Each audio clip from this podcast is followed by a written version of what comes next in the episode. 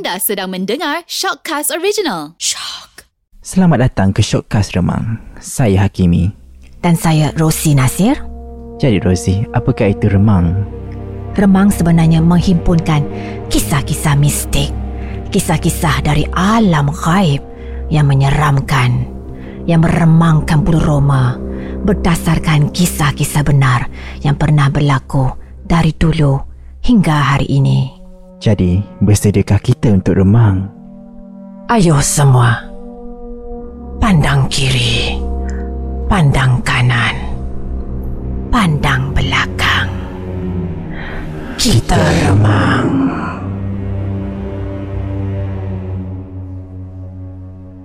Di sebalik jendela dunia hakiki yang kita diami ini, tersembunyi satu dunia lain. Dunia nan gaib, seram lagi mistik. Ia laksana kerajaan gelap. Di dalamnya berkempita sultado kejahatan. Penghuninya terus memerhati dengan dendam kesumat. Aku melihatnya dengan mata hati. Engkau merasainya dengan remang yang berdiri.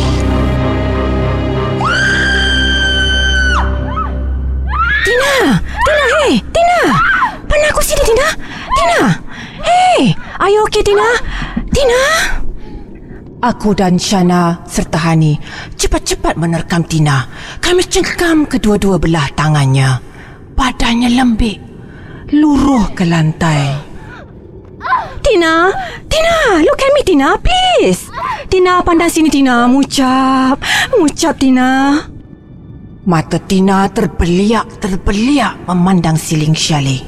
Bulat membuntang seperti mahu meletup pada bila-bila masa. Mata putihnya sudah bertukar ke merah-merahan. Nafasnya kencang seperti bunyi kuda puas. Dadanya dan bahunya turun naik seperti orang berlari maraton berbatu-batu jauhnya. Matanya masih melotot ke siling. Hani mula teresak. Shana sudah mengongoi ketakutan. Ya, sudah aku katakan. Aku memang ditakdirkan lahir dengan deria keenam ini. Deria yang dapat melihat the unseen world. Deria yang menyelak langsir dunia misteri. Inilah satu-satunya warisan daripada ayah dan atuk yang diturunkan kepada aku. Hei, ya aku tak banggakan sama sekali lah. Pokok pangkalnya, aku tak ingin pun lihat isi-isi dunia gaib ni. Tapi inilah, di sinilah aku tersekat. Tiba-tiba, bulu romaku meremang. Seperti ada sesuatu memanjat belakang tengkukku. Sejuk. Seram. Perlahan-lahan, aku mendongak. Ya Allah, tolonglah aku ya Allah. Tolonglah kami ya Allah. Dari dinding pelupur rumah yang dianyam buluh dan rotan, mataku merayap. Sedetik demi sedetik, perlahan-lahan mendaki ke arah bumbung daun rumbia. Lembaga hitam itu merenungku dengan mata merah bersaga. Renungannya marah dan ganas. Seperti mahu meniat-niat jantungku. Lendir kuning kecoklatan berjelicis dari mulutnya. Tubuhnya kurus melengkung namun berbulu-bulu warna abu-abu. Kusut, busuk dan berbau hanyir macamkan bangkai hewan. Sebelum sempat kami berbuat apa-apa, dia bercangkung kembali, menguatkan posisi kuda-kudanya, lalu menerkam Tina. Ya, itulah peristiwa yang telah terjadi pada malam ketika kami berada di kem hutan Kuala Boh. Okeylah, beginilah ceritanya. Kami sebenarnya merupakan pelajar-pelajar kursus seni bina yang baru saja meraihkan submission projek akhir tahun. Dalam arti kata lain, kami ni semua pergi ke kem hutan Kuala Boh dalam keadaan yang amat penat. Letih sangat rasanya. Lesu Macam habis tenaga kami. Kenapa? Sebab kami semua baru saja langsaikan projek akhir tahun.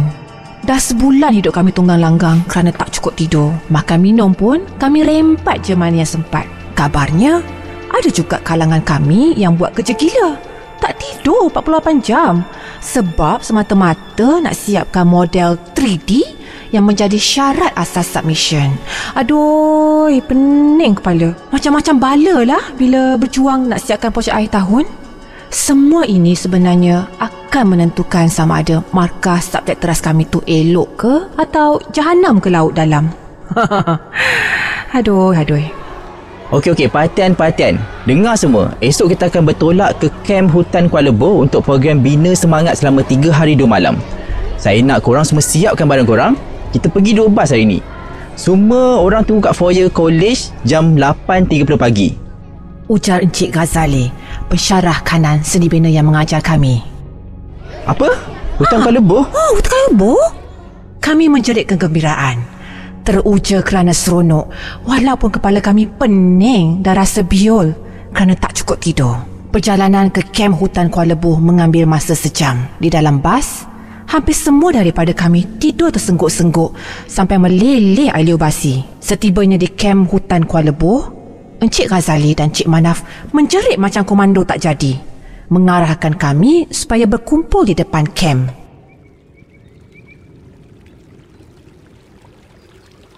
Aduhai, ya Allah, cantiknya ciptaan Allah. Di hadapan kami, sungai Kem Kuala Lumpur mengalir jernih berkaca-kaca dapat kami lihat ikan yang berenang-renang di dalamnya.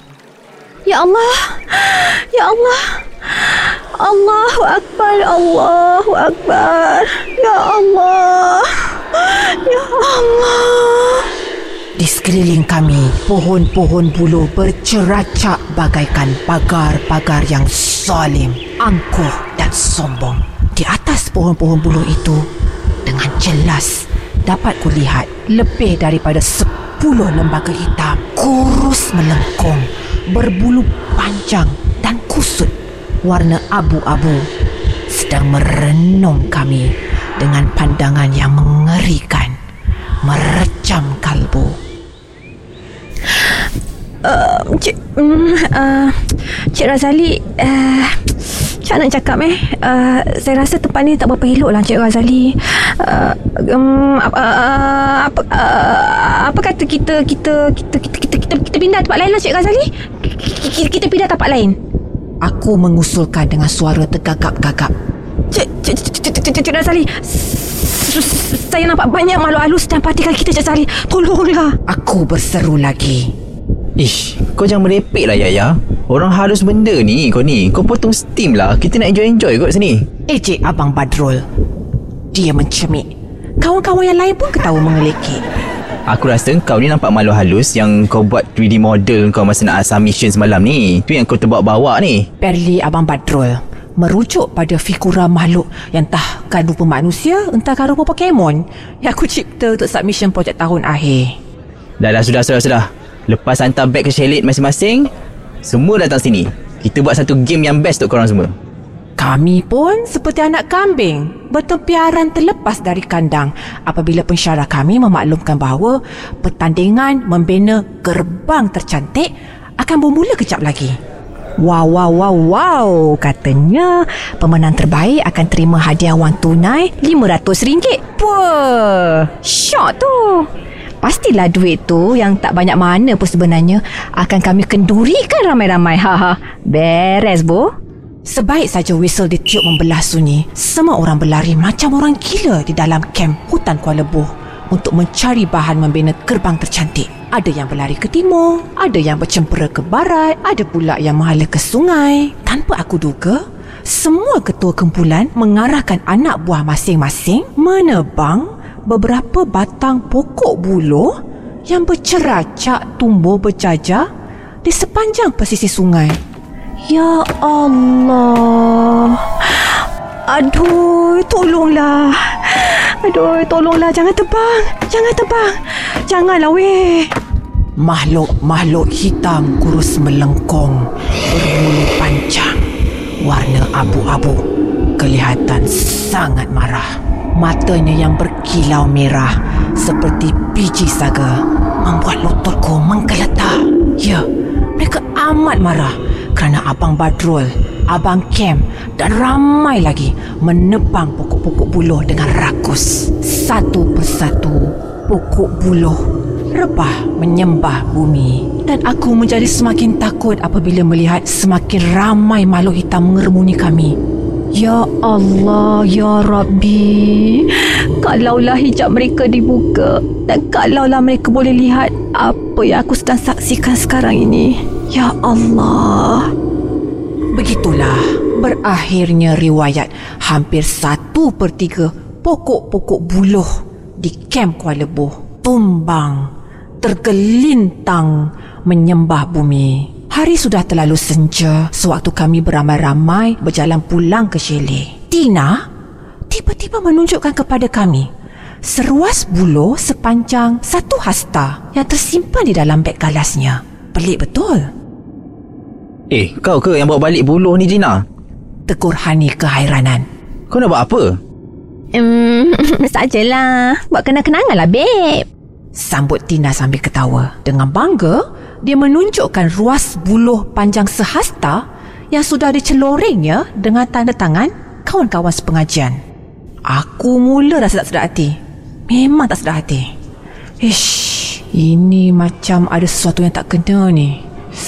Aduh, macam ada sesuatu yang tak elok nak jadi ni. Hatiku dikaru kebimbangan dan tiba-tiba pokok-pokok di sepanjang denai tempat kami berjalan bergoyang kuat di tiup angin. Bulu romaku meremang-remang. Kami segera berlari ke chalet kami. Senja terus dimamah kegelapan. Rupa-rupanya ada geruh yang menunggu malam itu. Tina dirasuk. Ya, Tina dirasuk penunggu hutan Kuala Lebuh. Atau lebih tepat boleh aku katakan, Tina dirasuk hantu buluh hutan Kuala Lebuh. Allah, aku dah ingatkan. Aku dah tekah pun. Korang janganlah kacau pokok-pokok buluh tu. Jangan ganggu. Sebab ada makhluk yang berumah tangga, ada makhluk yang bersuaka di situ. Tapi tapi korang dekil. Program Bina Semangat tiga hari dua malam ditamatkan secara tergesa-gesa kami berkemas dan membersihkan semula kawasan kem hutan Kuala Lebuh dengan penuh keinsafan berbau ketakutan. Tina dihantar pulang terlebih dahulu dengan kereta pensyarah. Kabarnya, ibu bapa Tina dah menunggu di kolej dan terus mengejarkan Tina ke sebuah pusat rawatan Islam yang terkenal di Bangi. Demikianlah berakhirnya peristiwa hantu buluh hutan Kuala Lebuh.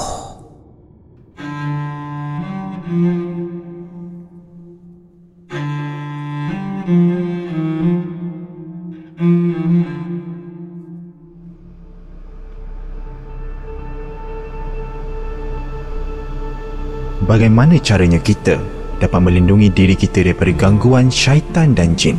Anda disarankan supaya mengamalkan doa pendek ini. وحفظا من كل شيطان مارد Doa ini dapat menghindari diri anda dan kerabat keluarga anda daripada gangguan makhluk-makhluk halus seperti jin, iblis mahupun saka. Ayatnya pendek dan mudah dihafal yakni daripada surah Al-Shafat ayat 7. InsyaAllah dengan izin Allah. Anda disarankan supaya membaca ayat ini setiap kali selepas solat atau apabila anda terasa diri tidak berapa sihat terutamanya ketika menjelang remang-remang maghrib.